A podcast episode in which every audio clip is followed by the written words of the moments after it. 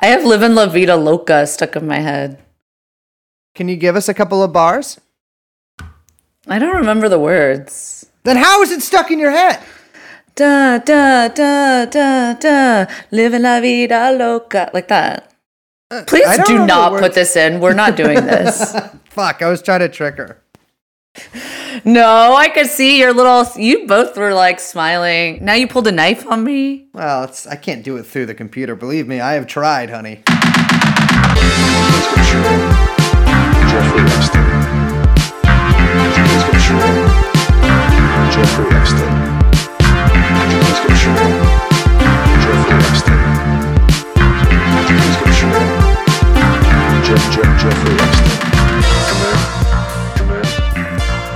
I think that's it. This is the intro. Okay, well then we are doing the intro still. Uh, I am uh rocking right now, guys. I'm so excited uh to. Well, I'll be honest with you guys. I'll I'll level with you and be be transparent. We are actually recording this intro after we did the interview. So I was about to say I'm excited to do this interview, but we already did the interview. Why do we got to fake it? I don't I don't know because it's you know it's the intro. People expect us chronologically. It sounds like I would do this before we do the interview, right? I know, but I kind of like it. Like, hey, we like our little gumshoes. We respect them. Whoa. We trust them. So we say, hey, we already recorded the interview. Guess what? The interview rocks. interview is fucking fantastic. Um, should we say hello and welcome? You you first, baby. Well, hello. Welcome to TrueAnon. Hello. Hello. I'm the I'm the I'm uh I'm the little I'm the little Batman. What's that's what they used to call like that would be like your assistant in in Victorian England. Be like, I gotta get is that a racist term? I don't think so. I'm like all of a sudden Oh I was like, is that just what they called like Indian people? But I think that it was just your assistant. All right, And shut it down. that's my new I'm the Liz, My name is Brace. and this is TrueAnon. We are, of course, joined by our producer, Young Chomsky, who's doing all the music. And we have kind of a part two in the uh, now what we're going to say is a thing, which is a TrueAnon series on uh, post war CIA, anti communist, fascist international. The the the Spider Network. Um, we are joined today by, we didn't even really intro him when we did the interview. No, we you didn't whatsoever. We just like went right in, so we're going to do it now. Vincent Bevins, journalist, who's also the author of the uh, hot ticket book. Everyone's reading this thing, including ourselves. Uh, the Jakarta Method. Uh, we're going to talk a little bit first about uh, the situation in Brazil. Uh, which he's is there too. We yeah, should make that in- clear too. Oh yeah, he lives in uh, Sao Paulo. But uh, yeah, the increasingly volatile situation in Brazil with Bolsonaro and Corona and a whole lot of other things, and then uh, talk about his excellent book. So that's bring bring bring. Call up the Brazilophone.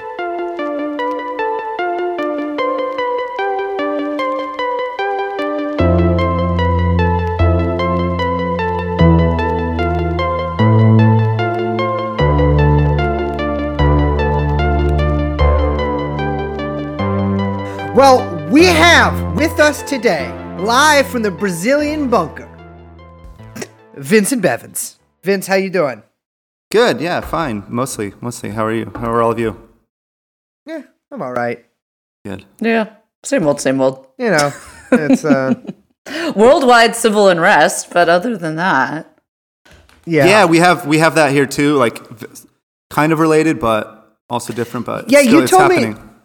This morning you were supposed to go to some kind of march, but it got canceled. What was going on with that?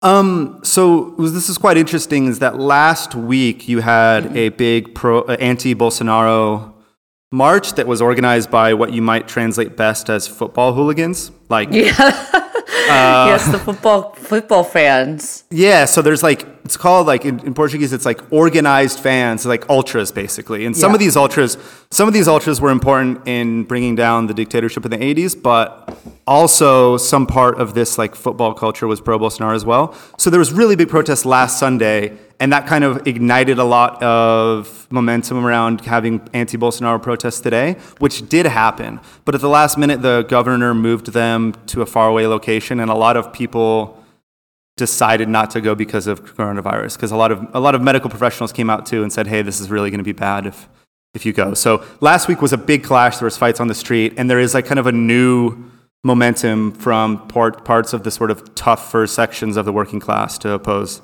Bolsonaro at the moment. And there's been lots of like pro Bolsonaro protests kind of like throughout the the corona epidemic, right? Absolutely. So like when I, I wasn't supposed to be here this long, but when I first came here, I was I went to Brasilia to interview sort of the like the core group of Bolsonaristas in Congress in the run up to a protest, which was meant to not only show support for Bolsonaro, but to call for the end of democracy. So to call to shut down Congress and the Supreme Court, which has always been a threat as long as Bolsonaro has been back in Brazilian politics.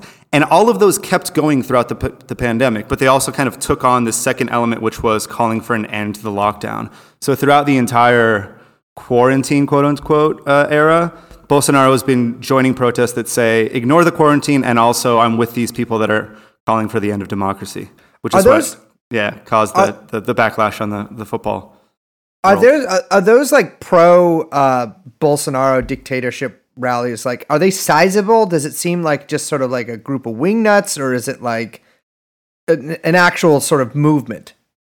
Well, I think that Bolsonarismo, to the extent that it is its own political movement, it is that, right? So whether or not you can, whether or not you can get a lot of people on the street to support that, the core sort of 20 to 25 percent of Brazil, which is really I would call Bolsonarista, which is not everybody that voted for him, by the way. Bolsonaro had to make a lot of alliances with other sectors of Brazilian society in order to uh, to take power, in order to stay in power. Um, the core absolutely has always wanted the end of democracy. It's a, it's a violently right wing movement. But really interestingly, during the pandemic, a lot of those other alliances have started to, to, to either fall apart or to become really unstable. And that is what is generating all of this sort of chaos. The, the, the, the, these bridges to other sections of Brazilian society are either falling apart or could fall apart, and no one knows if that would mean that he falls or if he does what his, him and his family has all, have always wanted to do, and to try to use that as an excuse to just take power and ignore competing uh, political structures in the country. Well, to bring it like back a little bit in time, the Yes. coronavirus, as far as I understand, it's there's a good deal that it came to Brazil literally due to Bolsonaro himself, right? Yeah, I mean, I, so I was again, I was in Congress doing interviews with like his inner team when we all got news that he had been in Florida um, at a, a dinner at Mar-a-Lago with Bolsonaro and this uh, businessman, uh, who, a Brazilian businessman who, by the way, has links to uh, a certain uh, deceased New York financier. He's in the he's in the black book. a man named lovely. uh, yeah, the Garnero family. He was introduced by uh, Bill Clinton, apparently. But we all got news that everyone that was in this dinner at Mar-a-Lago got coronavirus, and everybody that was coming back had coronavirus. And even though sort of Bolsonaro and the main, the inner circle were denying that this was true, they didn't let me into Congress because everybody, like working security, knew, oh yeah, no, everybody in the inner circle has it. Um, so to a really large extent, like one of the main vectors for transmission may have been from Florida to Brasilia via that caravan because they all like flew because everyone because Brazil is kind of a fake capital, so everyone left that capital back to like their respective little constituencies that weekend, and they might have really brought it to a lot of different people. And this, I mean, the situation now with the coronavirus in Brazil is like very serious. Um, and the response by the government, I mean, I'd put it up there with the US, you know, like it's, we're competing with Brazil to see who can have the worst government response um, to containing and the spread of the virus. Yeah, that's about right. I think I think Brazil is just about to overtake um, the U.S. in terms of number of cases and number of deaths, and, and like it's really underreported here, probably more so than the U.S. And yeah, Bolsonaro has been sort of the loudest and most irresponsibly, like obviously irresponsibly denialist about what coronavirus is. And like one theory as to why this is the case is because he got it and like it didn't affect him that bad, so he thought like, oh, like it's it's fine. I know from experience that it's fine but like this this like um this really obvious incompetence was what caused one of his major alliances to fall apart um, sort of the like quote unquote moderate sections of the brazilian elite that always preferred bolsonaro to the left but always told themselves that they weren't really fascists a lot of them really didn't like this and he lost two of his health ministers in in less than a month. And these were both like people appointed by him. They were right wing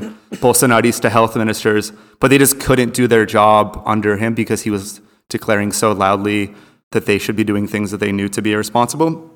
So that was that really caused a big problem for the like parts of Brazilian capital that are really essential to his rule. Because in Brazil, even if you're a dictatorship, you always have to have the support of the mm-hmm. rich. In, in Rio and Sao Paulo, like you mm-hmm. need you need this kind of almost feudal elite behind you, and, and that's that's gotten really rocky because of coronavirus.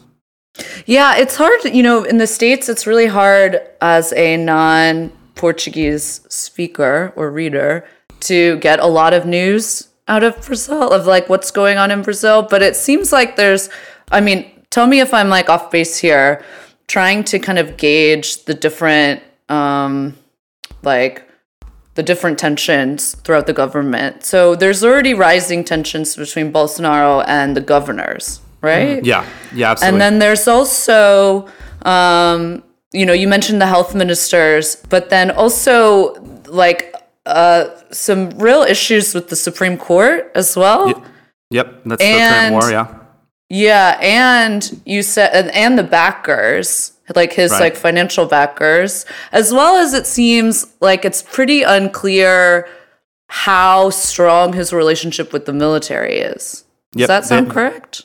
That's exactly right. Maybe like, would it be good if I just like ran through those alliances that he yeah created in the do first it place? yeah Absolutely. because Okay. it's it's it's i think it's hard too for i you know i'm assuming that a lot of our list most of our listeners are american it's it's hard um to kind of like understand these different conflicts uh outside of each other i think so yeah, and they're be all. I mean, they're all they're all really overlapping and like even for like people living here and follow it every day. Like it's very like a, a, complicated. Like by nature, Brazilian politics always becomes really like like it gets deep in the mud and it goes on for and ever and ever. Uh, and I think that that's a sort of strategy in the long term to sort of keep elites in charge.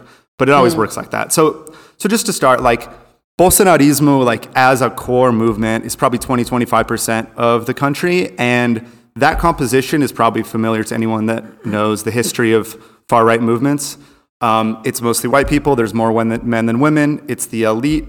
Uh, and it's it's but it's not the real elite. It's sort of the petty bourgeoisie, right? So it's like small business owners and like little uh, uh, like you know uh, petty bourgeois reactionaries. And this is like really a hard right movement. They don't believe in democracy. They don't care about competent governance. They want to wipe the left off the face of the earth. But it's only 25% of the country, probably. So Bolsonaro, in his 2018 um, election, he made a very important alliance. First of all, with the neoliberal elite, like actual big business owners. And Bolsonaro himself is not a neoliberal. He doesn't care about economics at all. He, if you asked him a year ago if the state should be in the economy or not at all, he doesn't care. What he cares about is wiping the left off of the face of the earth.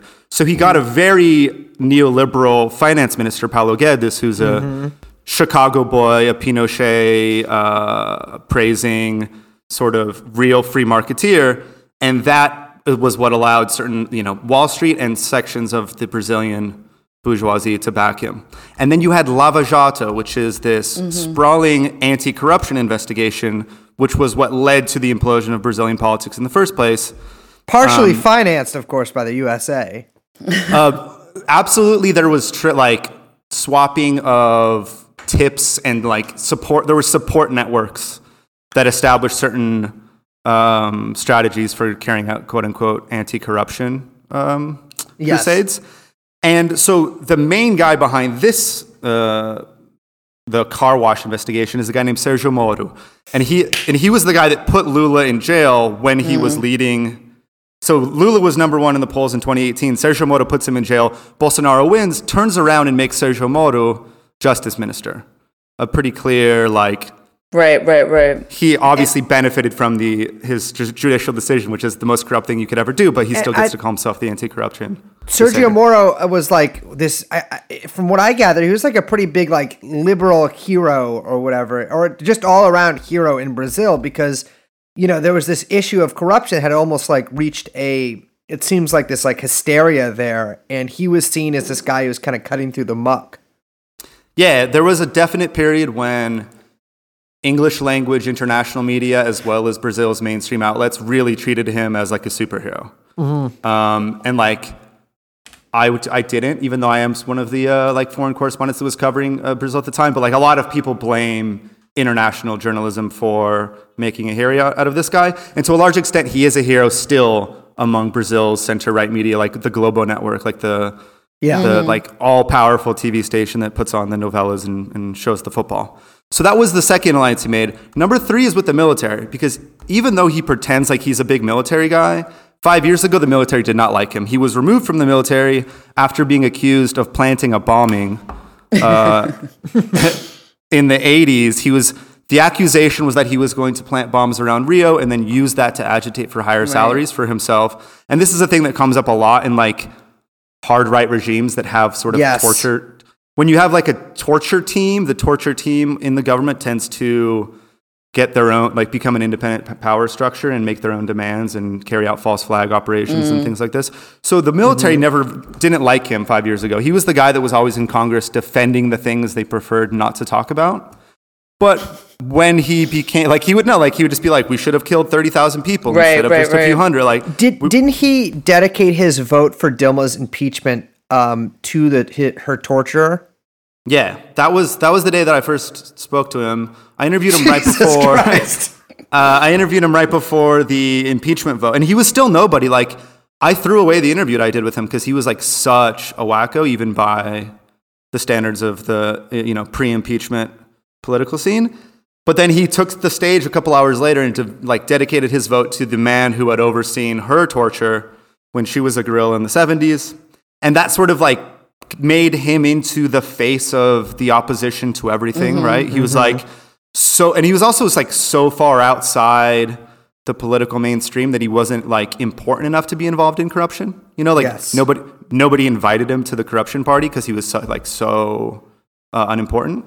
Oh, by the when- way, for listeners Yeah. uh, who may not be super up on uh, Brazilian stuff, uh, Dilma was the former president of Brazil who got impeached in a very, uh, let, let's say, less than above board uh, corruption investigation. Yeah, they, they they found it was a technicality, right? It was a political removal. The people that removed her were all accused of much much worse things than Yeah. she ever was, and she was the successor to Lula, probably the most uh, probably the most successful social democratic president in the history of the developing world. Like hugely popular. She was mostly popular until the very end.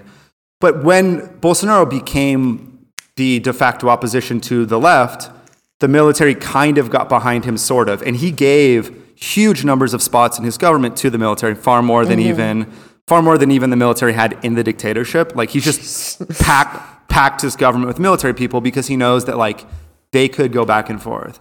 And then finally, the last alliance that he made is that with some sections of the working class that voted for Lula. So like at the po- at the polls, a lot of people you talk to, they were just like among Bolsonaro voters, like half of the people I would speak to were just like straight up fascists, like no, we need to destroy the left. Democracy is a joke, whatever. And the other half were like, yeah, I voted for Lula, but like, oh, let's try something different. Who knows? Um, so of those four alliances with the sort of with capital, the corruption party, the military, and the working class, the Lava Jato alliance totally fell apart in the last few weeks. Sergio Moro left, the government, accused Bolsonaro of really serious crimes. That could be one thing that leads to impeachment. Um, The way that he's handling the pandemic is making the sort of elite business community and Wall Street, especially, very, uh, very worried about what this decision they made. The military could go either way, and like I think this is really important to watch where they go because they like they if he just decides not to obey an order that the Supreme Court gives, Mm-hmm. no one knows what really would happen. And the military is kind of on the fence. And then finally, this these football marches last week are real evidence that a lot of like regular people that aren't maybe not so politically engaged might get politically engaged if things got really rough. So that is that's like where I'm looking more than like specifically his approval numbers or whatever because there's not going to be an election that decides this, right? It's going to come down to Yeah. will Congress decide to remove him? And if they do, will there be some kind of a reaction where he tries to just ignore that and take power? Or will people like sort of on the streets be like, no, no, no, you actually have to go? Yeah, so I think um, I do want to kind of pinpoint this uh, kind of newly developing fight that's going on with the Supreme Court in Brazil because this is um, kind of a trend that you see in uh, not to be a dork, but to use that stupid term like back democratic backsliding, whatever they want to call it, um, where you know the only kind of institutions that can retain sort of legitimacy by virtue of being kind of like unaccountable in a kind of like in a perverse way, are the courts in order to battle like um you know an executive that has perhaps like overreached or is overreaching or you know so you get these kind of like you know two poles of unaccountable bodies kind of going at it and that seems to be what's kind of emerging in brazil Yeah, I think that's right. And like, I also dislike the like sort of knee jerk framing of like populist leaders or whatever. But in this case, there is like a lot, a lot in common between Bolsonaro and like what's in hung- between uh, Hungary and Poland, for example. Like, yeah, that's yeah, I was Bolsonaro's, thinking about Bolsonaro's PIS. son Eduardo, who's like probably the main ideologue, is re- he's really he's really explicit about his like his admiration for Hungary and Poland. Mm. Um, so yeah, absolutely. So when when Bolsonaro tried to fire the head of the federal police, which is basically the Brazilian FBI, and then Sergio Moro, the guy, the, the car wash guy, quit and accused him of trying to interfere, the Supreme Court blocked his new appointment to the federal police, um, claiming that he was that it was politically motivated. Now, this was a really number one. This created a lot of like uh, animosity towards the Supreme Court on the side on the part of the Bolsonaristas. I mean, they already think that it shouldn't exist. They Yeah. think that it's like it's tainted because these guys were appointed by the left, so they have no legitimacy. The Supreme Court should be shut down. But when they blocked Bolsonaro, they became really the enemy. So like people are protesting members of the Supreme Court, like the Bolsonaro, the Bolsonarista like hate machine, and there is like there is technically like a group of people that work in Brasilia called the the hate cabinet, and all they do is they send out um, messages on WhatsApp, sort of coordinating. yeah. Yeah, I'm in a couple of these groups, like just like it's a really well organized um, operation to get like the whole Bolsonarista um, world on the same page about who they're supposed to hate this week. Well, also, yeah, that reminds me of something. We'll get to this later when we talk about your book, but I just kind of want to pinpoint this. The sort of, I remember during the election where, where Bolsonaro won, they were sending out these insane WhatsApp messages uh, about how, like, the, uh, you know, the socialists were teaching kids how to give hand jobs in school and stuff like that. pedophilia. Really, yeah, like, pe- ped- pedophilia. like exactly, and it, Yeah. how it, it mirrored so much of kind of what was going on here too. Yeah. Yeah, no, that I mean that's to a really large extent why he won. Like he didn't have TV advertising because he's such such a small party, but there was a huge amount of WhatsApp messages sent out throughout the country. And not only um, is that the mechanism by which Bolsonaristas found out in the last week that they're supposed to hate the Supreme Court more than anybody else, the Supreme Court is now the Supreme Court is now opening an investigation into a fake news operation Yeah. implicating implicating his other son, in who's criminal in a different way. And the Supreme Court called on lots of members of the Bolsonarista world to um, come give uh, statements, and like they're like refusing. So there's like really like a battle of the institutions now, and like you say, like it's it's like when Dilma was was was removed, a lot of the people on the left were saying, "Oh, well, this is lawfare. This is the new way that in mm. South mm. America military coups were are carried out." And when once you lose the support of the deep state, they find ways to strangle you. And now Bolivia. Bolsonaro is yeah, yeah, now Bolsonaro is appropriating the same discourse, being like, "Well, actually, these people." are just coming out me because I've lost the support of the political and economic establishment. Yeah. Which is Trump like, has if you done ask that me, similarly. Yeah, and if you ask me, it's like not exactly wrong, right? Like he, Mm. the moment that he lost the sort of, as I said, like the Rio and Sao Paulo bourgeoisie, is exactly when all these cases pop up Yeah. as a means to remove him when necessary. But you're absolutely right. Like the war on the Supreme Court is happening right now. Uh, Bolsonaro took a different stance for, for a very long time with regards to Congress. He had been like, I'm never going to do the deal making that uh, everyone else does. But in the last couple of weeks, uh, out of a defensive um, mechanism, I believe, he just is like, oh no, I will. I will like make friends with whoever I need to in Congress. Because Congress ultimately decides if he's impeached or not. But the Supreme Court is like the enemy of the weak for the Bolsonarista hate machine for sure. I just want to pause for a second too, because like when I was reading about all of this, I just I had to like stop and I couldn't stop laughing at like underground fake news operation. It's just Yeah. like what it, what is happening? this is all it's all just how quickly this all kind of became its own thing is is so bizarre, you know? Yeah, because it was only like 2016 when we like, or not we, but somebody invented that idea, right? The And then it just Democrats! became- Yeah, it the fucking Democrats. It was Democrats. the it was that PropOrNot. Remember the the prop or Yes. not? Oh my Michael god, Weiss. don't get me started on PropOrNot. That's Michael Weiss, who is, by the way, talk shit on this podcast. You are fake news. And couldn't get a job at he CNN He said stuff because about our podcast? PropOrNot ID service, which I think is Michael Weiss. Uh, but you also couldn't fucking get a job at CNN because I heard a little, uh, heard a little Me Too was coming allegedly. Anyways, continue. No, yeah, you're right. It, like that's to a really large extent why he won in 2018. There was this coordinated campaign to be like Fernando Haddad, who's the like the, the Workers' Party candidate. He supports both Marxism and pedophilia, and it's the same thing.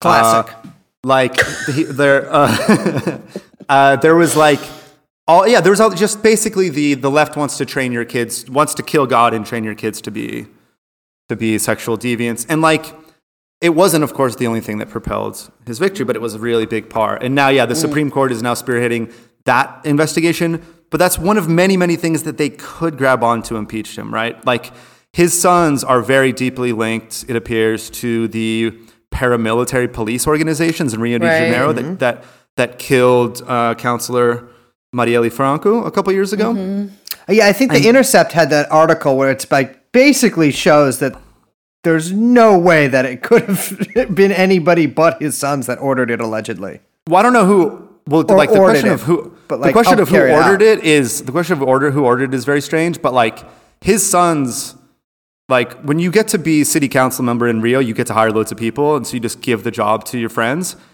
One of Bolsonaro's sons hired the mother of the leader of that militia that carried out the the execution.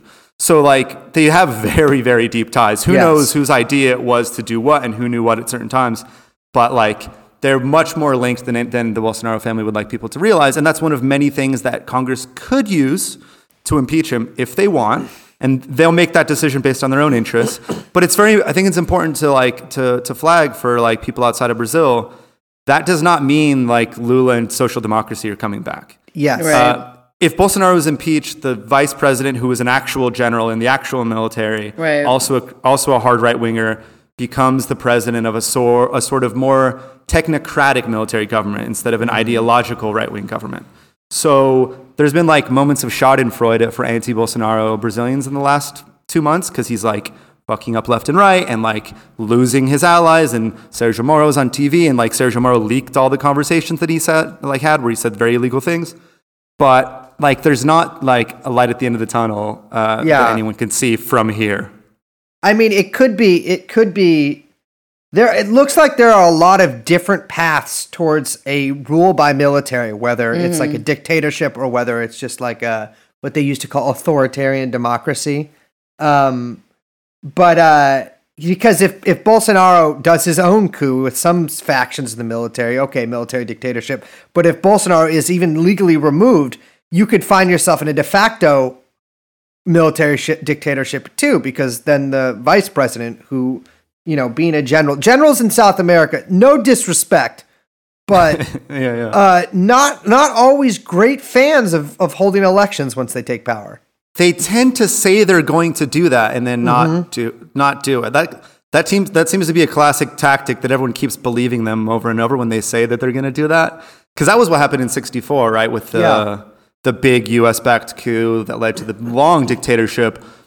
A lot of people believed that oh well, just like we'll just run in two years, like it's Yeah. fine. Like they could just sort it out, like do their little thing, and we'll run. But if there was another, there was no election for 25 years, and they set up an international terror network, and so yeah, it's uh, it's like a very dicey time. Like the like left is also against the ropes here because the Lava Jato people still have a lot of power. So like Lula, some people speculate, like who knows, is not as loud as he might be in attacking Bolsonaro day in day out because like they could just throw him in jail again.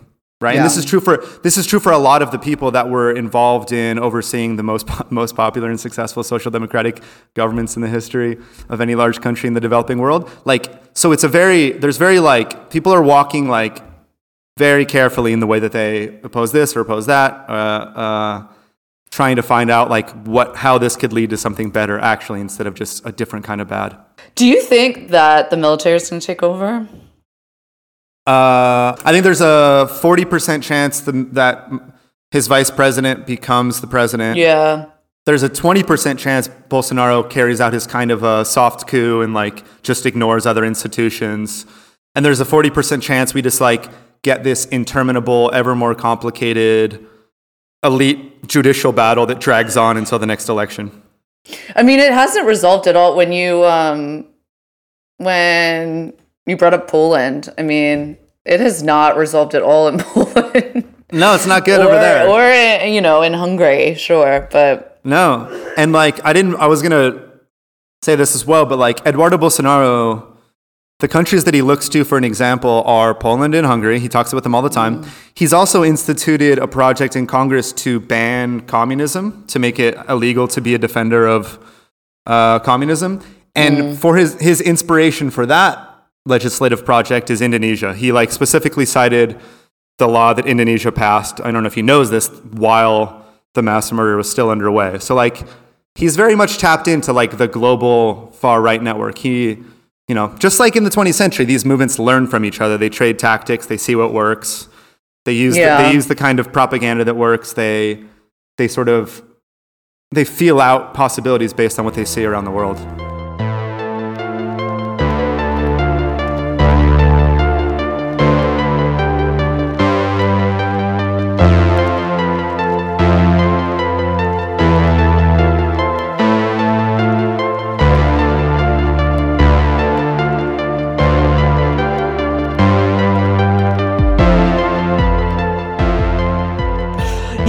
You you brought up uh, 65, and I feel like this is uh, the perfect transition for now talking about your uh, highly acclaimed new book, The Jakarta Method Washington's Anti Communist Crusade and the Mass Murder Program That Shaped Our World. Every book has a colon, so you always got to include the rest of the Yeah. So does every long. man. rest of the title. Um, uh, it looks like it sold out on Amazon.com. Congratulations. Yeah, it sold out on Amazon and Bookshop or whatever, which means that it sold more than it was supposed to. But you'd be really surprised how little you have to sell in order in order to qualify as more than a book like this is supposed to. But yeah, like um, no, I spent like three years on it, and it was really it was really quite difficult to do. So I'm I'm glad that like it's gotten any attention. At all uh, I'm, I'm happy about that. Yeah. Yeah, every freaking lunatic I know is reading it. So congratulations. Oh, thank So- you. That's good. the book's called The Jakarta Method.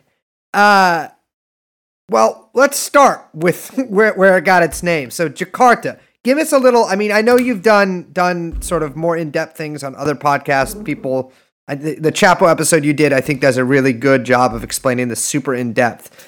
Um, but just give us a little rundown about what happened in Indonesia in the '60s. Yeah, the book tells the story of the massacre of approximately 1 million unarmed leftists in 1965 in Indonesia. Uh, this was one of the most important turning points of the Cold War. I think probably the most important turning point, especially because it was a, a victory for the side that actually that eventually won, the United States, and the project of creating a global capitalist system.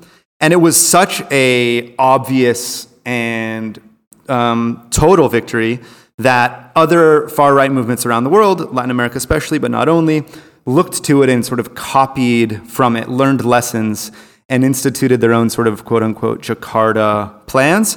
Chile and Brazil are the most sort of obvious examples because they actually used that word. But I found in doing this book um, that at least 20 US allied countries in the Cold War carried out intentional mass murder programs of unarmed civilians in the service of constructing authoritarian capitalist states that, to a very large extent, shape the fabric of life uh, in the whole planet, but especially in the, the former third world. Yeah, you talk about you talk about how um, you know the anti-communism kind of shaped this. Can you can you kind of expand a little bit on that? Because I feel like uh, like a like this is like a very we you know we've had people on the podcast before to kind of talk about the post-war anti-communist quasi-fascist turn Yeah.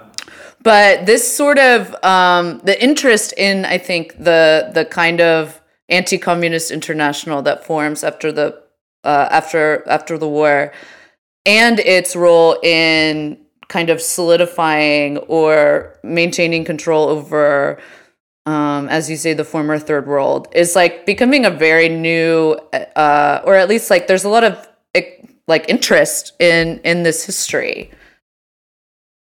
Yeah, like um, I think it's I don't really know what it is about this certain moment. Maybe it's like the the the stability of U.S. hegemony is shaking just enough that like it makes sense to reanalyze like where it came from. I think maybe from like 1990 to 2015, U.S. unipolar power was so established that it was just like not even worth not even worth thinking about. You know, like anti-communism had won so completely that we couldn't even see it in front of our faces. It's like a fish doesn't know that they're in water. You know, Right, Whereas right. The, this this new this sort of this obvious crisis of uh, English speaking liberal liberalism and you know the global liberal order orders probably um, generated some interest. But you're absolutely right. So like after World War II, we all know, especially in the United States, about like international communist conspiracies, real and fake. But there really was, to a large extent, anti-communist cooperation across countries. Oh, yeah. Uh, a lot of a lot of this, as you guys uh, talked about in other episodes,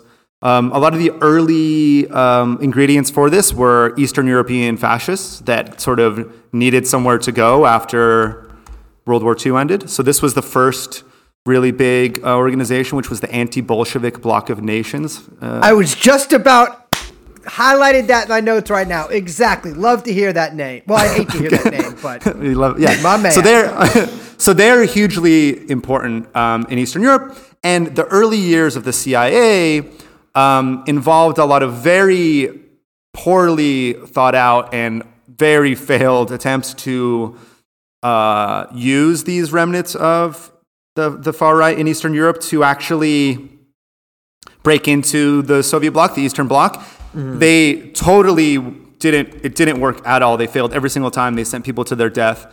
They had no idea what they were doing, and this is to a large extent why they turned towards the third world. They like weren't good enough to actually take on the communists, so they started looking for easier targets to like. well, to, that and this and is this is Kim even like Philby was handing over a list of names, which is but, but Frank Wisner, the first head of the covert, uh, like the head of the CIA covert operations, he continued sending people to their death after he found out that Philby Yes. had, inf- like, they just, these people, I don't know. I mean, like, I'm sure a lot of the listeners of this podcast know, like, the social makeup of the early CIA, but it was like, cosmopolitan liberals that all went to Yale. They were all in secret societies. They were ve- they very much fancied themselves like educated, forward-thinking people, and they like really wanted to like get results. Right? They like grew up in this meritocracy. Were like, well, I, the, government gave me lots of money. I'm going to take on the communists. And even when they failed very badly in Eastern Europe, they turned to the global South. Um, and so they went for after easier targets. So alongside the anti-Bolshevik bloc of nations, you had the Asian People's Anti-Communist League, which was founded between uh, the dictatorship, the U.S.-backed murderous dictatorship in South Korea, and Taiwan and the Philippines. Um, all three countries where there had been really horrible U.S.-backed terror car- carried out. And, uh, and then in Mexico, there was the Inter-American Confederation for the Defense of the Continent, um, founded in 1953. And in the early years of the Cold War, these groups, they get together and they trade um, strategies. They trade tactics. They trade, they trade terror methods. They talk about the way to stop the communist meth- menace. And while I don't get in too much into speculating about this in the book because there's so much that is so well documented that is shocking enough, there are some really strange coincidences between the ways that right wing coups went down at certain points in the Cold War across huge distances. Um, and the coincidences are so large that I speculate, like, well, these people must, I mean, they could have been trading tactics, right? Like, you get the same kind of stories about communist, evil communists stabbing uh, heroic generals in the middle of the night. You get the same kind of uh, attempts to kidnap generals and then blame it on the left as an excuse for for a for a coup. So I think there's really under investigated um, importance to these the international, you know, the, the anti-communist international as a way to make happen what eventually happened, which was the globalization of planet Earth in, in the way that we all occupy it now. Yeah, that's the Earth. That's like the ER WhatsApp fake oh. news network. It is like it would like they were so similar that you know 64 in Brazil and Indonesia and 65 were similar enough, and seven, 1970 in Chile was similar enough to mm-hmm. Indonesia 1965 that if it happened in the age of the internet, someone would have been like, okay, that's the same thing, right? So- like you. so you mentioned the similarity there. That's that. Those are the two countries where they actually had plans called Jakarta, right? Yeah, well, so Chile. So this is I'm referring. I was initially I was referring to 64 Brazil, which is the big coup that leads, leads to the dictatorship, and there's 65 in Indonesia, which is the mass murder, and then in the early 70s, at the same time in Brazil and Chile, you get the use of Jakarta to signify mass murder, and um, it's probably not a coincidence because at this time this is under the government of Salvador Allende. Um, the Brazilian military is also collaborating with the Chilean right to lay the grounds for a coup. It's not just the CIA. The Brazilians are very, very active in, in Santiago as well. So, yeah, it's Brazil and Chile that actually come up with Jakarta to signify mass murder. And there's some like similarities, it seems like, in both the lead up to all of these, just like you were saying, and the execution of one of those uh, of them. And I, I want to sort of circle back to what we said earlier: the use of like castration, sexual, like women killing, uh, female assassin sort of trope is used Yeah. in a lot of situations like this. Like in Indonesia, right? One of the big uh, sort of stories that the uh, that the um, Suharto and stuff said afterwards was that the female auxiliary groups of the communists would castrate the generals or castrated Right. the generals that they kidnapped. Right. This was the story that was told just in the wake of the clash between the left and the right that the US and MI6 had been trying to make happen for two years. And the story that the Indonesian military, the US backed Indonesian military, told was like so perfectly terrifying and like hit all the notes that would send like a regular Indonesian man into panic at the time that a lot of people speculate that he did not come up with this himself. That this was a, this was a pre-existing plan, a pre-existing piece of propaganda that was going to be spread.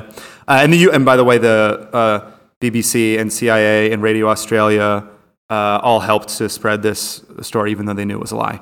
Um, and the story is exactly as you said. The story is that it was not a, a, an uprising of low level military officers that kidnapped some generals. It was the Communist Party, and they took them to their secret lair. And Gerwani, the Indonesian women's movement, which was probably the biggest feminist movement in the world at the time, campaigning for things that like almost every American liberal would, you know, consider ho- heroic now. Um, they placed the blame on them, and they said that Gerwani women took the generals into their den and performed a satanic communist orgy of castration. tortured them to death by stabbing at their genitals and then eventually throwing them into a well. None of this is true, but we didn't find out this wasn't true until decades later. Benedict Anderson finally uncovered the autopsy report. You know, Benedict Anderson, the uh, the nationalism guy, the big Indonesian specialist. Yeah, what, but it was like such the, a like yeah. what's the biography he fucking wrote? I have it. I have his it's biography. good. Oh yeah, it's good. What is it called? I just read I, it. It's I like I can't remember. it's something about a frog, I think. Uh, Yeah. But yeah, he's like the best. Yeah, that, that was the best. In, and he was kicked out of he was kicked out of Indonesia for decades for questioning Suharto's version of the story. But it was like this story was so effective, and the mass murder of a million people was such an effective way to keep everyone quiet that it was only decades later that we found out definitively that this was a lie. Well, there's also uh, there's a museum dedicated to this. uh, yeah, in there- Indonesia, there's the right? yeah. You can go to the museum. Well, technically, I wasn't allowed to go because I, they banned foreigners because they know that it's so obviously insane. but I, but I, but I just went, and it's the Museum of um, of Communist Treachery. So it is a museum that is dedicated to basically celebrating that they were all killed. Um, it's technically dedicated to the six generals who were, you know, who did die and they do deserve their own memorial or whatever. But to this day, there's like a, a like a really long diorama tour you can go on of the museum that shows all the ways that the Communist Party was treacherous and evil throughout its history, and basically why they deserve to be crushed. And again, like the Indonesian Communist Party, 20 minutes before all of this erupted, would have won elections in Indonesia. Uh, They were the they were the largest communist party outside the Soviet Union and China. They were a unarmed moderate party. They were really like old school Marxist Leninists. Like they were founded before the the Russian Revolution, so they really believed. Um, they had like the old school line of you have to develop capitalism for like 50 years and then and then you developed um, to socialism. And they went from being something that like almost everyone in the country, except for the extreme right, either was involved in or like thought was fine. They would like put on puppet shows in your neighborhood, and they organized the teachers union. Like if you were in any union, they did it. Um, to being like literally Satan Yeah. in in a matter of weeks. And I told like in this book, I like I decided to tell the story through like people that lived through it, and like I got to know a lot of the people that were accused of being parts of this operation, and like to this day, they are like witches. They are considered sa- satanic, anti-Muslim, anti-Indonesian outcasts that if they if they didn't deserve to be killed, they at least don't deserve to have any friends. And this is still like the official truth in the world's fourth most populous nation.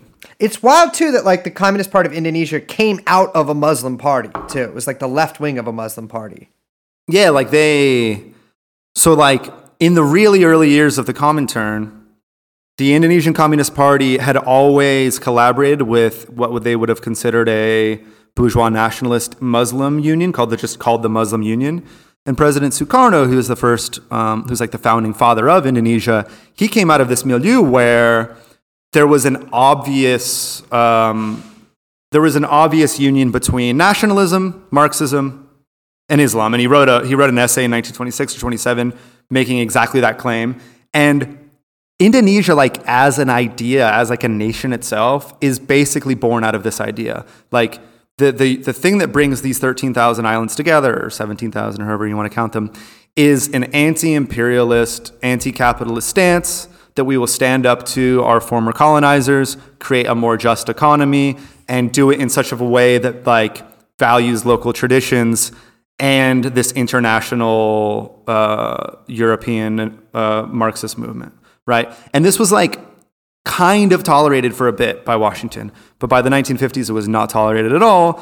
And the CIA used all of its new, stupid, goofy, try hard, and tragic tools to try to try to destroy him. Why do you think it stopped being tolerated?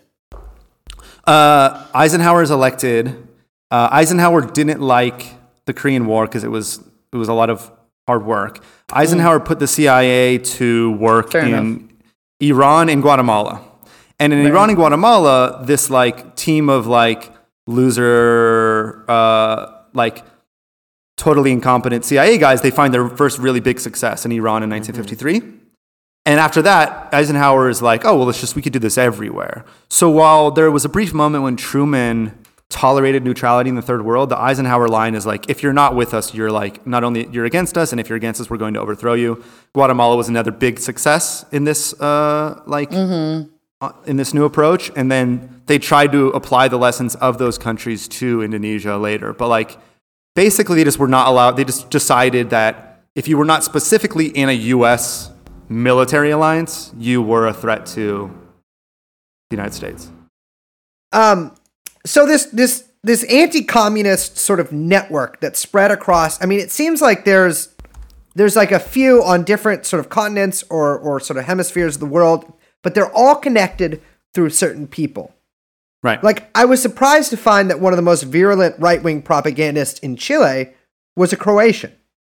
Yeah, exactly. So, like, this is something that we this is like discovered through our research in Santiago. So, when we like spent a lot of time. Well, I like worked with a, Chilean researcher. He spent loads of time in the library, and then I followed up with this um, with interviews in Santiago. We think that we kind of tracked down who it was that brought this tale of quote unquote Jakarta to Chile um, in the early 70s. Uh, and it's a guy named Juraj Domic, and he's Croatian, and he's always referred to as Croatian. And this, like, while we can't prove it, this raised a lot of red flags for me because, as we like talked about a second ago, the anti-Bolshevik bloc of nations was like a huge part of it was Croatian fascists, right? So the idea that the idea that the, the person that ended up bringing this particular myth from Asia to uh, Indonesia was a Croatian member of an international anti-communist organization is really plausible to me. But it's not the only uh, option, right? Like the United States is everywhere. This is like the one constant, uh, the, the one country that is in every single embassy. Uh, has an embassy in every country in the world at the time is the United States. But it was a and like I hope somebody in Chile like follows up on this actually. Like I think this is a there's like a, there's a lot of points in the book where I don't want to get into speculation because there's so much Yeah. that is ar- already so fucked up that you could just prove. But there's like a lot of fertile ground for conspiracy theories, like in the like p- most positive sense of the term, because like we know there were conspiracies, and you have to come up with a theory to like figure out what they were. There's no way. There's no other way to do it. So like a lot of the Indonesian historians or Chilean historians, like I hope people like grab onto this or that connection and be like, okay, well, who was this Uri Domic guy, and how did he get this idea, or why was it that the Chilean, like the, the first attempt to bring down Allende was literally kidnapping the head of the armed forces with the attempt to blame it on the left. But then they got caught, right? So, like, I think maybe if they hadn't got caught, it would have just been a re- repeat of the success of 1965. They, like, the plan was to do exactly what Suharto successfully did five years earlier. Yeah. Are, are there any other things that like you ran into the book where you're like, I know there's something here, but I can't figure out what it is? Well, people have been working on the September 30th movement, like hmm. who who exactly it was that organized the kidnapping of these generals in the middle of the night, why they were killed, why Suharto was not kidnapped, why Suharto Yeah. Can you just really quick?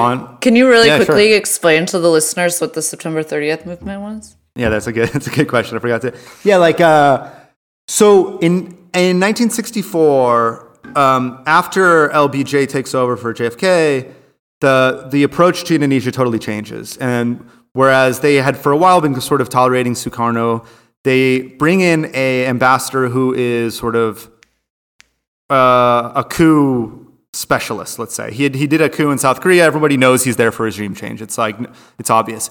And what we know now from declassified files is that CIA and MI6 spend all of 1964 and 1965 agitating behind the scenes to create a clash between the left and the right, knowing very well that the left doesn't have any weapons and the US backed army will know mm-hmm. exactly what to do in such a situation. Now, very mysteriously, a group comes together called the September 30th Movement.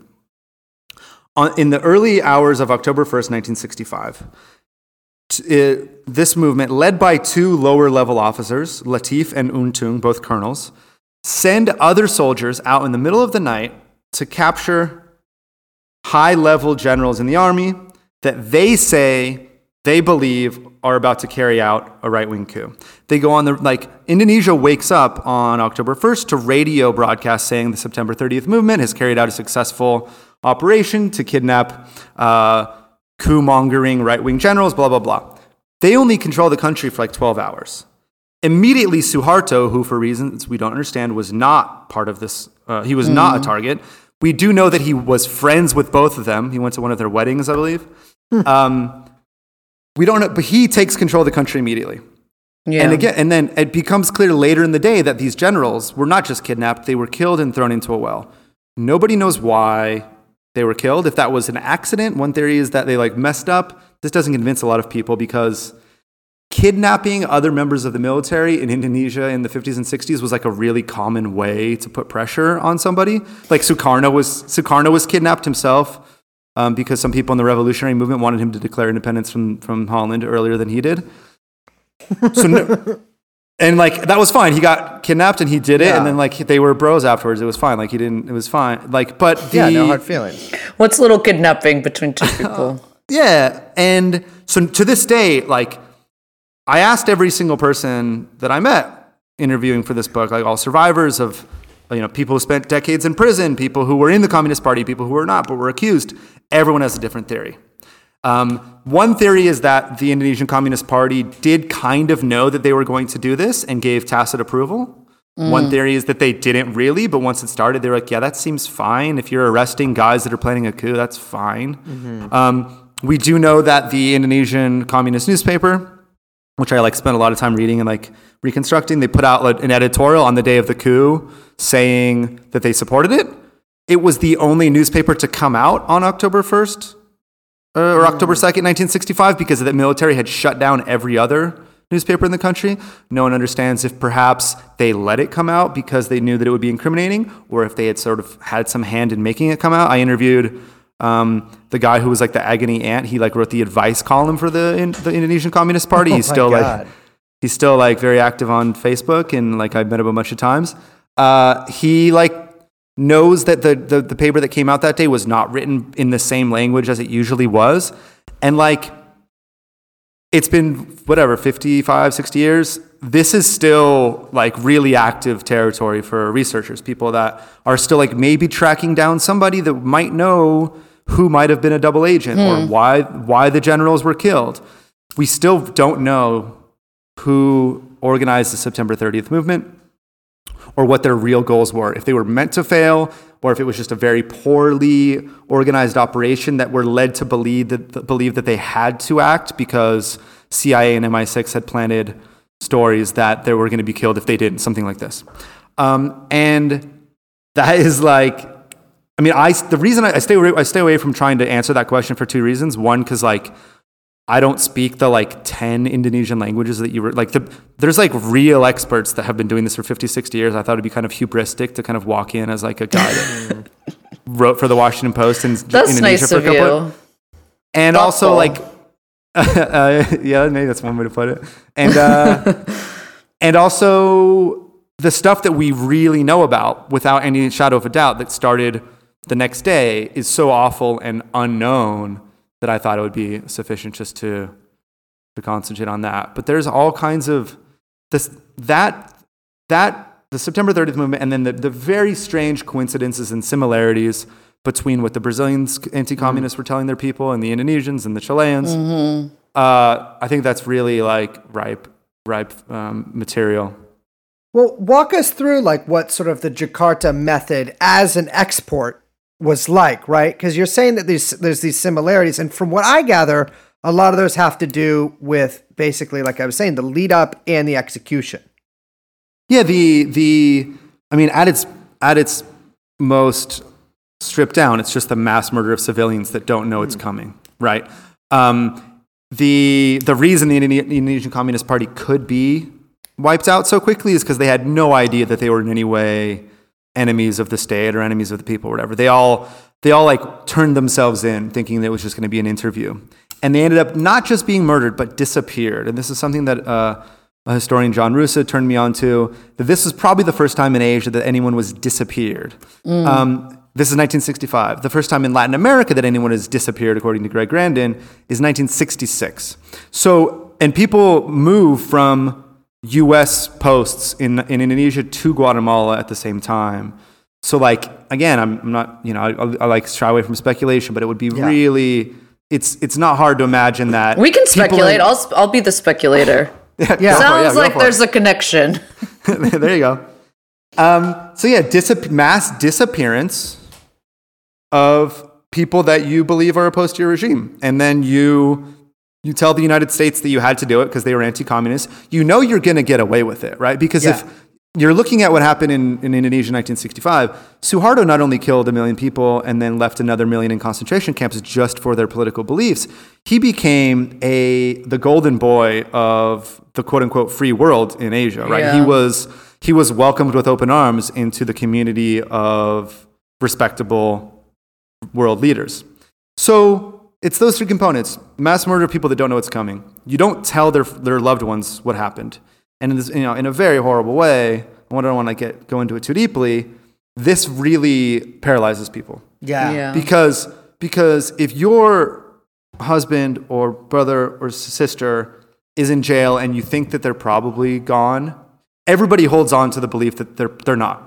Yes. And this and this stops you from taking up arms or, or saying something or, Right. or, or or making or making problems for the regime. And this is and this became famous, of course, in South America in the 70s. So after the Jakarta, the actual Operation Jakarta in Brazil in 72 and 3, and then after the successful implementation of Plan Jakarta in Chile in 73, these countries get together to form Operation Condor, as I think probably TrueAnon listeners like mm-hmm. know a bit about, like the international mass murder network across South America. And this was their this was their um, this was their modus operandi is to disappear people so that their families don't won't make a um, make any noise and like in ways that this is another thing that I think should be looked into more to a very large extent there is evidence there's a really good um, researcher in Chile Patrice McSherry who's written about this there's really a lot of evidence that Condor was based a lot on what had been developed in Operation Gladio in, in Europe that the Yes. the stay the stay behind networks in Western Europe, organized by the CIA and the, you know those remnants of the far right,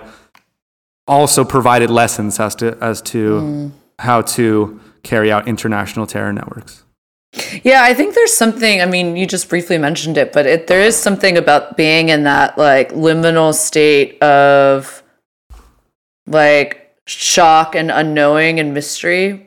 In the case of like having members disappeared, that completely, like you said, paralyzes you to not like it's it's like you uh it's like demobilizing in a sense like you Yeah. can't like there's nothing to kind of hold on to in order to use it as like uh um towards like political ends or retribution or anything that would kind of because there's no finality you know? Yeah, it's and it's you want- completely horrible i mean it's like horrifying. It, it really is. It's very bad, yeah, and it's because it's like you you think well like no well my my son is going to be the one that's still okay, and if I just keep my mouth shut, maybe maybe he'll come out in ten years. And like somebody made this point to me recently after the book came out that like oh well obviously like they should just disappear disappear everyone because you know why tell people but actually there is like a, a distinction like I, I went to guatemala um, where there was the worst anti-communist massacres in the western hemisphere they killed 200 to 250000 people from the 70s to the 80s and uh, this is very horrible. But out in the countryside where they didn't care about people that much, where they were like low value targets, and this is basically indigenous Mayan populations, they would just come to the village and just kill every single person. They had no, they didn't go through the trouble of like kidnapping, hiding the bodies or whatever because they weren't, they didn't care who knew out there. Hmm. Whereas in Guatemala, in Guatemala City, if you were a target, they would make sure that they grabbed you and took you away because they wanted to disappear you. They wanted to like maybe get some information from you, but definitely they wanted to create this dynamic where nobody knew what had really happened. If they just burst into your like Miguel, one of the the people I've interviewed for the book, Miguel is really interesting because he remembers the the CIA backed bombing um, in 1954 that led to the uh, overthrow of Jacobo Arbenz. So he was a kid and he remembers being traumatized by the bombs being dropped on his city by uh, the CIA's little fake army. And then in the 70s, he became a union leader, and he believes the reason he was that he survived is because they wanted to disappear him uh, rather than just murder him. Because they, they burst into a union meeting, and instead of just shooting up the whole place, which would have been easier, they tra- they wanted to chase him down and grab him, and he like jumped onto the roof, um, like ran across like the like several buildings, and then eventually like left the country. But yeah, like it's a horribly yeah. This is the thing that's horrible about the whole book is like horrible and horribly effective. And like to a large extent, the, the I think the reason that most Americans don't know about all this stuff is that it was so effective. Like the reason we know about Vietnam is because we lost, right? We know about Vietnam Yeah. because it was embarrassing and it was like obvious.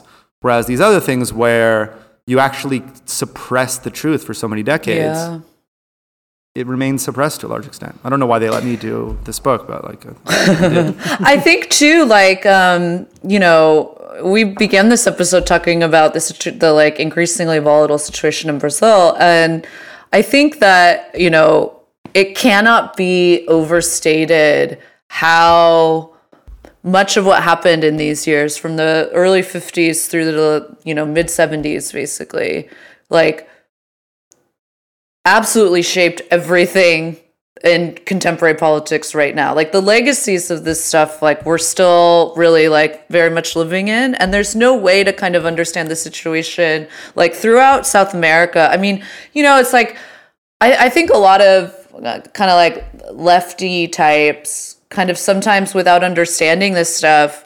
Um, like bemoan the end of the pink tide and they're like, what went wrong? Right. What can we learn? And it's like, dude, like this is a massive part of that story. Like Yeah. Yeah. the kind of anti-communist turn after the post-war and like as you you know rightfully say this like transition from gladio through to condor and these various networks that are set up and these new tactics that are used have shaped the second half of the 20th century to such a degree that it's it's impossible to talk about anything um Yeah. like contemporary politically without understanding this context. Yeah, like um, speaking of the pink tide, like I became like I started journalism in Venezuela. It was like an accident. I was supposed to do other stuff, and this was in 2007, 2008. And when I talked to a lot of people outside of Venezuela that like rightfully point to some major mistakes that the Chavez and Maduro governments have made, I also tell them like you do understand that like everybody that I met that lived there thought that the CIA was trying to overthrow their government and then would murder them if it worked. You know, like you you have to understand like what what does this do to a political system where the leader like quite justifiably thinks that if he does not become self-defensive and uh, almost paranoid in um, the attempt to hold on to power, like they might kill you and your whole family. And this is something that's so hard to like for Americans to like think about. Yeah, So that's why you, you talk about uh, uh, the American reaction to Allende and how it was on the part of the Americans uh, in, in the methods they used. It was to try to force Allende's hand to become more uh, authoritarian, and to become more violent. Yeah, no, this is another thing that people like tend not to understand. They're like, oh yeah, like the CIA overthrew Allende, but you know, it's because he was being socialist, um, and they didn't like him being No. sort of bad at being the president. No, like they started the right wing terror against Allende started before he took office, and we know we know from declassified inf- information that the specific thing that worried the Nixon administration would that was that he would be successfully democratically socialist mm-hmm. that he would that he would provide a model for other countries in Latin America. This was what was absolutely unacceptable. So they hoped to push Allende into a more authoritarian stance so that they could justify crushing him, or at least that he would just not be such a, a guiding light. But this is this is like this comes up again and again in the in the Cold War. In Guatemala in 1954, it was the same thing. Like I think the language they even use is like if it appears that David stands up to Goliath and is successful at doing so, then everyone will want to do that. Yeah. So it's just it, it it cannot be tolerated. And like I don't know, somebody else made this comparison. It's kind of like the Roman crucifixion thing, right? Like if you if you challenge us, we're going to come to your village and we're going to make an example out of you. Everyone, all the other villages are going to know that they shouldn't try that kind of shit. And like, yeah, it went Yeah, on well after the Cold War ended too in Latin America.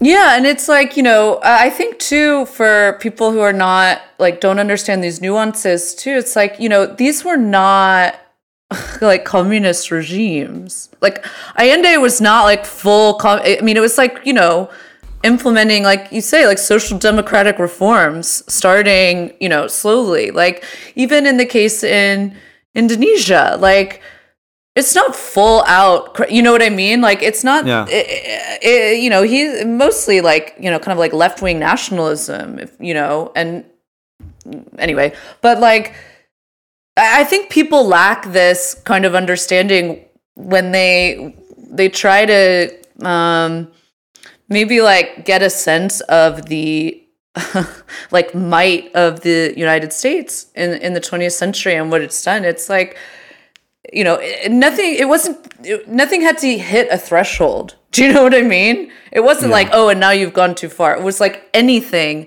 that, uh, that, like you say, demonstrated that even a tiny bit of reform away from US hegemony was possible. Yeah. Um, and like, yeah, they didn't. Yeah, no, there was no. So this is a really tragic thing that comes up when like a lot of people that I talk to is that a lot of the people that ended up dead were the people believed in that line that you just spoke about. That believed that if you're like, oh no, if we follow all the rules, Yeah. then like it'll it'll be okay. Like, Oh, yeah. I got that- something to say about Brazil there, by the way. Yeah, like that was exactly like Allende's like take was like, oh no no, like actually the Cold War's. Well, this is another thing like that a lot of them would say too is that they thought, and this is like in the '70s, they thought like, oh, that kind of stuff doesn't happen anymore. Like that's Yeah. the '50s. Oh no no, like and then in the '90s, it's like oh that's the '70s, and it's like oh no no no, in 20, 2009 with Honduras, like oh that's coup in Latin America. No, that's from 20 years ago. It's always like they always believe that if they follow all the rules, they'll be fine. And they always believe like, oh, that stuff doesn't happen anymore. Yeah. I, And I mean, it's- you see that legacy even with PT. Like, I don't know. It's like, oh, well, we're just going to see where these corruption charges go. We'll follow the rules. It's like, what are you guys doing, man? Like, It- yeah, like that was another, you know, it's one more example. Like I said, it was like Lula's popularity was insanely high. Yeah. He had the he had the support of like the international community to a very large extent. I was sent here in 2010 by like the Financial Times to cover like the rise of the Brazilian economic powerhouse. He had mm-hmm. his like shining moment where he had done everything right. He had gotten rich people richer as well as getting poor people richer. Mm-hmm. And he had, you know, finally he cracked the code. And like I think that allowing taking huge steps back and looking at the whole global system allows you to realize like oh there's no code like when has Yeah. there been when has there been a country in the uh, the global south or the post-colonial world that like got it right? So n- never. So either the game's rigged or every single country outside of western europe and north america is like too incompetent to run a government. And like i think the first the first the first conclusion is pro- like uh, plausible the second one is racist Well, it's like it's like we saw. it's astounding to me how people believe like because you if you do talk to people, you know they might be like, oh yeah, Operation Condor, you know, Gladio, all these things happen, but there is sort of this mental block with a lot of people where they think the end of the Cold War meant the end of sort of these, All the bad these- stuff. This this battle, but it's like look at what just happened to Bolivia. It's the same fucking playbook. Where I mean, yeah, again, now it's like lawfare or whatever, but it combined with a, basically a military takeover and then a very unpopular right wing sort of neo fascist comes into power, and that's something like that's something I want to stress so much is that this moves dialectically, right? Like we go from from after World War One to these sort of right wing nationalist, semi monarchist movements in Europe, uh, and then sort of eventually they're copycats in South America and Asia. But it's like we can see even with the castration stuff, you know, the Freikorps. If you know if you've read that book, Male Fantasies, a lot of that is echoed in what you talk about in your book in the in the propaganda. But anyways, we have the we have the interwar stuff that that becomes increasingly increasingly far further right and away from monarchism. And then World War II, well, okay, they're they're Nazis, but the Nazis and fascists they lost, and so they have to transform sort of their crusade, the sort of shape, but not really the general content, and they become just anti-communist. right And then anti-communism, you know, which shares basically like in in its sort of ideological form, like really hard in anti-communism, is basically in most cases just like fascism without the Jew stuff. Very oh, close, except yeah. or in, or in with Argentina, or it does with the include Jew stuff. yeah Yeah. yeah Uh, and then now it's sort of morphed into whatever kind of form it is. Now it's sort of a little more amorphous, um, but it's become like in a way kind of globalized and a little more liberalized in a way. But it still exists, and you can trace a direct line basically Yeah, th- from fascism to many of these like parties and regimes today. No, like speaking of the like amorphous nature of the current justifying ideology, I think Bolivia is really interesting because like lo and behold, once more, when there is this when the military demands that Morales steps down and then he has to leave the country, this is an obvious military coup. Uh, guess who guess who comes to the defense of this coup once Yep. more is like the international quote unquote liberal journalists that are Yeah. that only care like care so deeply about norms and democracy and like fighting populism or whatever and they're able to couch the exact same defense of the exact same thing that happened in 1954 and 64 and 65 over and over in these new terms of like oh well like you uh, you you need to make sure that there's alternating power systems and like you need these like the, the the the formal provision of institutional control is really what I care about. And Yeah. like in Latin America, this was going like Lat- I mean, it was like very frustrating for people like me at the end of 2019, like the people that came out in defense of the Bolivian coup. Because like mm-hmm. even down here, even on the right, people were like, "What are you doing? Like, do you not understand what happens when the military?" throws out the most popular leader mm-hmm. and the person that comes in has no, absolutely no support whatsoever how do you think Five that woman percent support. how do you think she's going to govern the country? Right? She's going to engage in repression. She's going to use the military to maintain her stranglehold. Then it was like these like big anti-populist global thinkers or whatever. I think I know. It's probably no or like oh, no, no, no, there were a some like self-identified leftists as well. I'm just Oh, gonna yeah. say Yeah. that there's a These lot of soft, like you know, it's just been too long. It's like that's not a thing. That's, That's not. true anything that's ever any government that's ever been overthrown has been committing some mistakes at somehow or another right like there's always a way that you can justify if you want to like there's never been a good government in the history of the world right on any side being like you know the pointing to some small but real problems in the way that Morales was governing towards the end of his term is so far from justifying Yeah. yeah. act because he al- he he agreed he agreed to hold new elections under the aegis of the OAS before the coup happened, which really which really Yep. gives the game away, right? Like they they weren't waiting for him to do it right; they were waiting for an excuse to take power away from him. But no, it was very it was it was a, it was a frustrating couple days for me for sure. Yeah, that I talked to this guy at MIT who did the uh, like the MIT elections lab or whatever, who's like crunched the numbers and found that like basically the whole pretext for the election being false is bullshit. Which I, reminds me, I got to talk to that guy more. Um, so we got to wrap up here pretty soon. One thing I want to ask before my my this is my penultimate question. One thing I want to ask is is if there's anything like really one message that you your book you want your book to to instill in people. What is it? Uh, this might sound like a corny answer, but I'm I'm still trying to figure out like the message. Like it's not like the kind of book where I have like it's not like a pundit book where I have like Yeah. a point that I want to make on TV, so I like assemble all this crap. Like it really is just like this story that I uncovered, and like I don't really know where it points. Like I'm I think it points some into some directions that are not quite that comfortable, but I think probably need to confront be confronted. So like I kind of want people to like think through it also and figure out what the the the point is because I don't really know. Like it was very there was like some moments of real psychological difficulty like as I was wrestling with the story and like I'm kind of on the other side of it now, but like I still don't know exactly what the lesson is. So I, I like kind of hope that other people can think through that with me. Th- thank you. That's I mean, yeah, it's it does not seem like a a polemical tract, although I mean, I certainly came out of it uh basically having had having had many of my opinions about the liberal world order reinforced. Yeah, definitely. Okay. This is always good to do. A little refresher.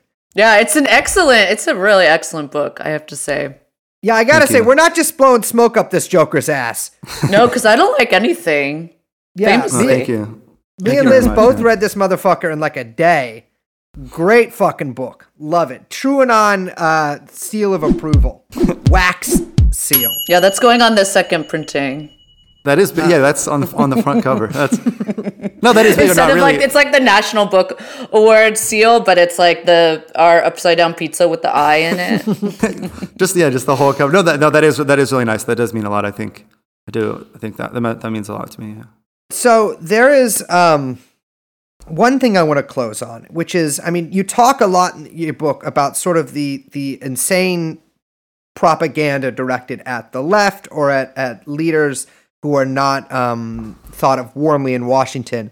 And one thing I found fascinating, which I'd heard of before, but kind of forgot about it for a while, uh, is the fake porno. Can you explain the uh, the the false pornography to our to our listeners? Yeah. Yes. Yeah. The the the the fake pornographic film produced by Bing Crosby and his brother Larry um, in Hollywood. So, like as I said, that when when Indonesia was when the CIA was trying to destroy Sukarno, um, first they tried to bribe. They tried to give money to right wing Muslim parties so that they would win and that the PKI, the Indonesian Communist Party, would lose. That didn't work. They also authorized a plan to murder Sukarno. They never went forward with it. Maybe they tried, maybe they didn't. We don't know. But one thing they came up with is that Sukarno was very famously uh, amorous. Uh, he anywhere he went, he like kind of made no bones about the fact that he wanted to sleep with a lot of local women. uh, whether they be se- sex workers or voluntary partners. Extremely this- based.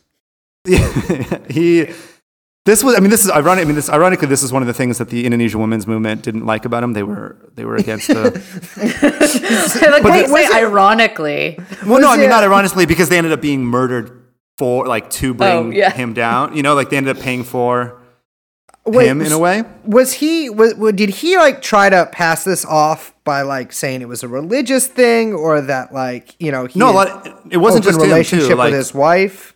it wasn't no he ended up he ended up uh, being uh, he ended up um, taking on several wives so later in his presidency like he said that the indonesian practice of, of polygamy was something that you know he was into and a lot of Indonesian like and this was a very interesting thing about like the He's CIA poly.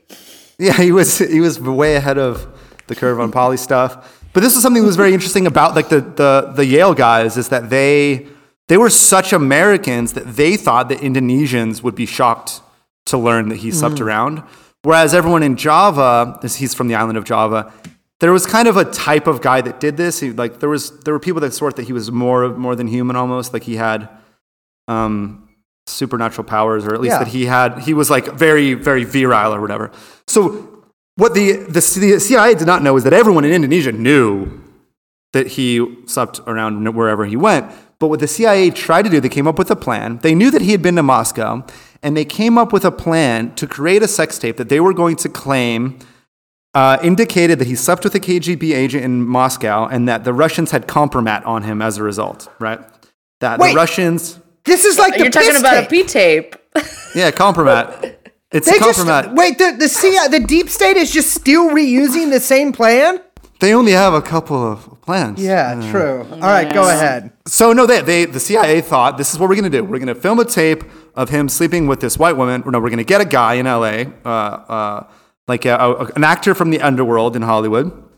Get the Crosby brothers to produce it because you know at this point in the we forget at this point in the Cold War the CIA were troops, right? Like if you if you went to the New York Times or if you went to a movie studio and you said I'm do, I need to do some CIA stuff, they were gonna help you. Yeah. And so uh, uh, still the way the legend Yeah. yeah, they, no, they will. Yeah, they will. As legend uh, has it, and I like, I really tried to check this because it seemed to um, sort of interesting and be true. But there are overlapping accounts. There's this guy Robert Maheu. His he worked for um, who's the crazy aviator guy? Lindbergh. No, no, the uh, one, the one who like stayed in his r- house. Oh, uh, what's his fucking name? They made a Howard fucking Hughes, movie Howard Hughes. Howard Hughes. Howard Hughes. So there's multiple like this is corroborated from multiple sources, including historians of the CIA that like are very sympathetic to the CIA. They hired a man, a Mexican American actor, got him either in heavy makeup or a mask Oh God.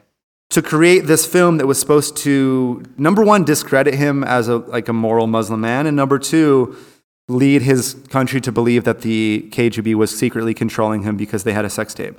And like this is like horribly stupid and funny and like insane, but it's like also not funny, right? Like they wanted Yeah. to like like the people of Indonesia loved this man and they were like actively trying to destroy his reputation with this goofy shit. Um, it, apparently the reason they didn't release the tape is because it wasn't convincing. Like if it, it they couldn't Yeah. Like hair and makeup wasn't good enough in the 50s in Hollywood to It's it's astounding because you know we talked about this on other episodes of the show. They'll once deep fit gets better, they'll start doing. They'll tr- start trying to do this again. Well, we, I mean, we, uh, like the way that the internet works now, and this is part of Bolsonaro's presidency, is like if it comes from the right source, you just believe it, right? So, Bolsonaro people that get the, the rumor in their WhatsApp messages that Haddad uh, believes in Marxist pedophilia training, uh, they just, you know, whatever, like if it comes from the right people, I'll just like take it. You know, they don't, they don't need, they, they like, they don't feel the need to look into it because it, it you know, it's what they want to hear anyways. And like, technologically, uh, yeah, I think we're entering territory where that kind of stuff happens becomes more and more Feasible. I mean, we can see there's this giant rumor which like is all across America. I, a friend of mine posted on Twitter that her aunt threw a plate uh, during an argument about this in a small Wisconsin town. Uh, that there's Antifa buses coming around, Yeah. and this has led to like all of Coeur d'Alene, Iowa, or Idaho. Mobile. I mean, granted, it's like the highest. That's like Nazi America, um, but like or Nazi Central America, but like tons of people are mobilizing, and there's this sort of hysteria that when reading your book has some echoes. You know, obviously, I don't think there's going to be a giant massacre of um, of communist, all 500 communists in America, but but it, it just shows how effective um, sort of this like propaganda, both black and white, um, is, and it's it still works. Yeah. Yeah, and like, uh, well, that's like saying that the protesters aren't really part of the local population is is classic counterinsurgency tactics, right? And like Yeah. this academic Stuart Schrader has done a lot of work on the way that the U.S.'s global counterinsurgency war that we've waged over the last 40 to 50 years has really come home to affect the way that policing happens in the United States. Yes. So we should not be surprised, I think, to see security forces in the U.S. reproduce tactics that have been developed in um, parts of the world that Americans like sort of close their eyes to, where, where Americans close their eyes to suffering and sort of bizarre uh, strategies. But yeah, like it, it, it like definitely rang bells for me when they were like, oh no, all like it's not really New Yorkers that are protesting. They're all from California, Yeah. which means And- like it's not they're not really there. You know, it's Every it is- single politician saying it too. yeah, if, it's the thing. It's like it works. Like that's the thing. Is these the reason these tactics get recycled is because these people talk to each other and they know that it, it's effective. The Atlantic Council sent out their memos real quick. what, what did they send out? Oh, just about how I'm saying. I'm sure they sent out. Okay, here's the talking points. It's ca- it's uh, outside agitators. Right. Yeah. well, now I mean, what what happened today? Isn't isn't today? It's flipped where now it's like actually everybody's in the protest and the protest is for everything and nothing. Is that like is Well, that the direction? Yeah, that's like what they're trying to do now. I'm, I'm getting the impression from people all over the country that I've talked to, and I'm sort of getting the impression from that here, although I haven't gone to a protest for I think a couple of days or for three days, is that the protests have gone from being these really aggressive, really anti-police protests to these sort of um, like love and respect Right. and you know like Empty let the police kneel with us exactly and Th- and one that's thing another that's like- classic tactic, though. Too. It's. I mean, this is really reminiscent of what happened in Brazil in 2013. I was like a just gonna say that. Yeah, yeah, yeah. that's it's like a whole nother can of worms but like that there's like really lessons there i think that like you know if you get the media behind protests and you say actually they're about this thing that everybody agrees with and you get Yes. the streets if you get the streets flooded with people that are anti-political or even a little bit conservative and they say well actually the protest is about this well then it just becomes about that unless you have like like a a strict hierarchical organization or very clear demands like built into the protest itself. It's not hard to be like, oh, actually, it's about love now, and like, oh, if you like love, you're out there, and then, yeah. and then the entire thing has been diffused into nothing. Of course, we hear our guest, uh, Mr. Uh, Mr. Vincent here, endorsing the TrueAnon line that there should be a strict hierarchical organization between, behind all these protests, namely a party of and for the working class. Well, thank you. this Vince, is you not yeah thank you that's not that's not far from what like a lot of the organizers of 2013 what the, the conclusion they came to over the last seven years but i'm i'm officially i'm officially a political journalist i don't, I don't have any Yes. thoughts whatsoever Yeah. I was putting words yeah. in your mouth, which I will be doing uh, d- during the outro of the show, where I imitate you for forty-five more minutes. that's fine that is Well, fine that I, I fine. usually ask our guests if they want to plug anything, but we're plugging your fucking book, Liz. Rattle off the title Yeah. again, baby. Yeah, Thank the you Jakarta plugging it, yeah. Method, Washington's anti communist crusade, and the mass murder program that shaped our world. I'd tell people to go buy it, but you're out of luck. You can't. Pre-order for the second printing. yeah it's like two or three days it'll be back it's fine by the time this out there's that was a temporary victory it's not a real I know, but yeah, it sounds not a so thing. cool to say. oh that's why i True said on it, yeah. listeners, we're putting this over the top again. Sell it out. i know but, no, but, yeah, but thank you so much for saying that it's uh it's, it's hard to do so i'm glad Well, someone's thank you so much for it. joining us. This was fun. Yeah, thanks for having me